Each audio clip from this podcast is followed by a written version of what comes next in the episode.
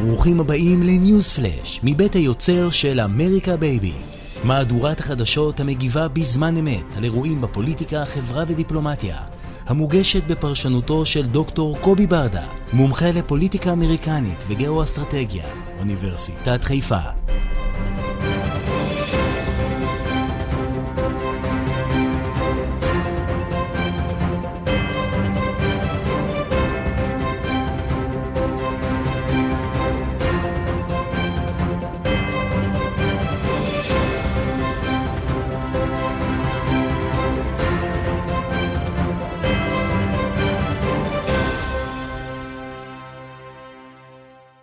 שלום וברוכים הבאים לעוד פרק של News Flash.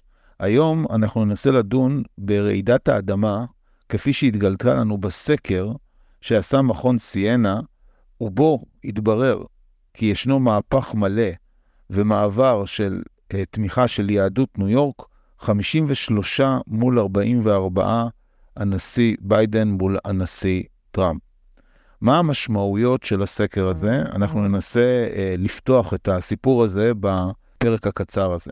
לפני הכל אני רוצה להתחיל עם איזשהו סוג של דיסקליימר. מדובר בסקר ראשוני, הוא סקר כללי, כמות היהודים בו הייתה מוגבלת כמה עשרות בודדות בלבד, ולכן ייתכן שאנחנו קופצים למסקנות מהר מדי ומוקדם מדי. סקר נכון יותר היה צריך להיעשות על כל הקהילה היהודית, ודרכו בעצם לנסות להבין מה הסגמנט של הקהילה היהודית כלפי הנשיא טראמפ או כלפי הנשיא ביידן, ושם היינו יכולים לקבל תוצאות טובות יותר. Having said that, כאשר אני מנסה בכל זאת לנתח את התוצאות של הסקר הזה ולנסות להבין מה, לאן הרוח נושבת, אני קופץ לבחירות 2020. שם אה, עשה אה, מכון מחקר של אוניברסיטת ברנדאי סקר, וגילה ששיעור ההשתתפות אה, של היהודים בבחירות עמד על 65 אחוז תומכים בביידן, מול 27 אחוז תומכים בנשיא טראמפ.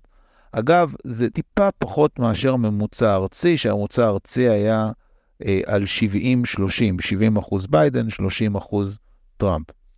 עכשיו, אנחנו צריכים להבין, היחס אגב הוא יחס פחות או יותר של שני שליש לשליש. צריכים להבין שבניו יורק יש אה, קהילה מאוד מאוד גדולה אורתודוקסית, שהיא אה, מזוהה באופן אה, די אה, קבוע עם הקהילה, סליחה, עם המפלגה הרפובליקנית, ומצד שני, יש לנו גם כן קהילה של יוצאי חבר ברית המועצות, בעיקר שגרים באזור לונג איילנד, קהילה גדולה מאוד של יהדות ברית המועצות לשעבר, שגם הם רפובליקנים.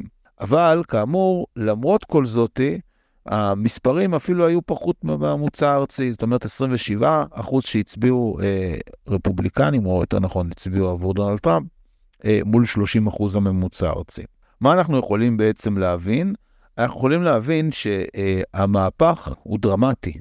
גם אם אנחנו ננסה לנקות את ההטייה של הסקר וניקח אפילו אינטרוול של 12 אחוז, מרחב של טעות דגימה, אנחנו עדיין נמצאים במספרים שמראים בצורה מובהקת על קריסה של ביידן מול עלייה דרמטית של טראמפ. למה זה קורה? אז כמובן זה, ככל הנראה נצטרך איזשהו סקר עומק נפרד, שבו ננסה לשאול ולהבין מה, מה הדברים הרלוונטיים, זאת אומרת, מה הם הסיבות שבגללם דברים כאלה קורים. אבל אם אני ארצה לנסות להבין מה קורה כאן, אז אני חושב שהסיבה או התירוץ או הטיעון הנכון ביותר זה מה שעובר על יהדות אמריקה מאז השבעה לאוקטובר. מאז השבעה לאוקטובר אנחנו רואים במחוזות הליברליים שבהם יהדות ארצות הברית הייתה חלק מתוך קואליציית המיעוטים שהקים הנשיא אה, FDR, רוזוולט, בשנת 1931. שזה היה אה, קואליציית האוהל הגדול, שבמסגרתה נכנסו הלטינוס, השחורים, היהודים, כל מיני מיעוטים אתניים, ואליהם הצטרפו כל מיני קבוצות, למשל איגודי עובדים, הצווארון הכחול וכן הלאה, ובהמשך הצטרפו אה, שוחרי איכות סביבה. הרעיון היה לייצר בעצם את קואליציית המיעוטים. יהדות ארה"ב הייתה חלק מאוד מאוד חשוב בה, אבל מה שאנחנו רואים בשנים האחרונות, ובתוקף מיוחד אחרי ה-7 לאוקטובר, זה שיהדות ארצות הברית נזרקת החוצה בכל מחוז רלוונטי שבו היא נמצאת. Uh, בהתחלה uh, הרעיון היה להגיד, אוקיי, זה לא, זה לא אנחנו, זה הקשר לישראל, ולכן uh, חלק גדול מאוד מיהדות ארצות הברית החליטה שהיא uh, מנסה להמעיט או את uh, ההזדהות שלה עם ישראל.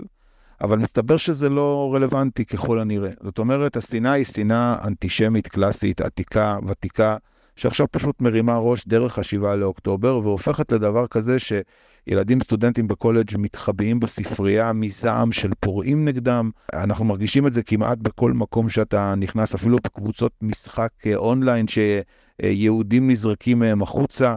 והתחושה היום להיות יהודי בארצות הברית היא תחושה מאוד לא נעימה. אני כעת uh, נמצא בסיור בארצות הברית בזמן שאני מקליט את הפרק הזה ואנחנו מדברים עם uh, חברים יהודים שמספרים שדבר כזה עוד לא היה. בעצם בסופו של דבר זה מביא את, את הקהל היהודי לנסות להעריך מחדש את המקום שלו. עכשיו, זה, היהדות היא בעצם חלק מתוך מהלך רחב יותר, שבו בערך, בדרך כלל זה עובד אחד ל-80-90 שנה, שהקלפים uh, מסתדרים בצורה חדשה. אנחנו רואים את זה למשל במפלגה הרפובליקנית, אה, שתמיד הייתה מפלגה בעד הצבא, והיום אנחנו רואים כיצד המפלגה הרפובליקנית, הסגמנטציות, חלק מהשחקנים שם צוחקים על הממסד הצבאי, על הגנרל מילי, מחפשים uh, לצאת החוצה מהצבא, ולכן uh, החלק הזה של האסטאבלישמנט הצבאי לא ברור לאיפה הוא ילך.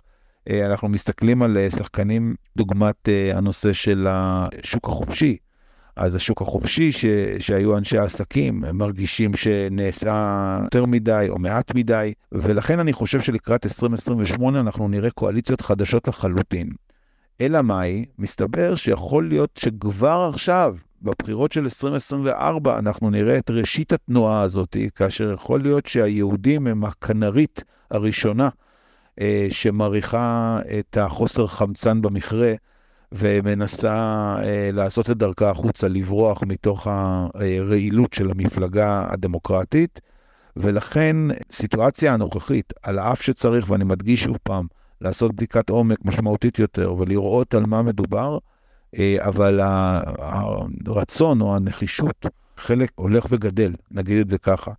ביהדות אה, ניו יורק, שהיא היהדות הליברלית ביותר, הוותיקה ביותר, הגדולה ביותר, בארצות הברית אה, למפלגה הרפובליקנית מייצרת אה, מחשבות לגבי איך ומה אמור להיות המפה בשנת 2028. עכשיו, חשוב להדגיש, וזה חלק מאוד משמעותי, יהדות ארצות הברית, על פי נתונים שיש לנו מבחירות 2016, תמכו ב-50% מהתרומות של הילרי קלינטון בהתמודדות שלה מול דונלד טראמפ. עכשיו, זה נכון שרוב הכסף הגדול מגיע מחלק קטן מאוד של אנשים, ויכול להיות שאותם אנשים נשארו עדיין חברים במפלגה הדמוקרטית והם לא בהכרח המצביעים, אבל אנחנו רואים סנטימנט הולך וגובר של יהודים שמחליטים לצאת כנגד המחנה שלהם, למשל ביל הקמן, וכל המהלך שהוא עשה כנגד אוניברסיטת אה, הרווארד, ובכלל אה, המאבק הציבורי שהוא מנהל. אה, מראה שהוא הופך להיות uh, חלק יותר ויותר, נגדיר את זה, אנטי המחנה הפנימי שלו. ומאוד יכול להיות שזה יוביל לאיזה שהן uh, תופעות נגד משמעותיות בהמשך, שכרוכות בנושא של תרומת כסף. כי יהדות ארה"ב היא יהדות מאוד מעורבת, מאוד uh, חשוב לה להביע את הקול שלה, לתרום את הכסף שלה, ולכן יש פה משהו מאוד מעניין. תופעה שאי אפשר להתעלם ממנה, צריך לשים לב אליה ולהבין את המשמעות שלה בהקשר הרחב יותר של המשחק הפוליטי בארצות הברית. עד כאן ודרישת שלום ממדינת נשוויל, טנסי.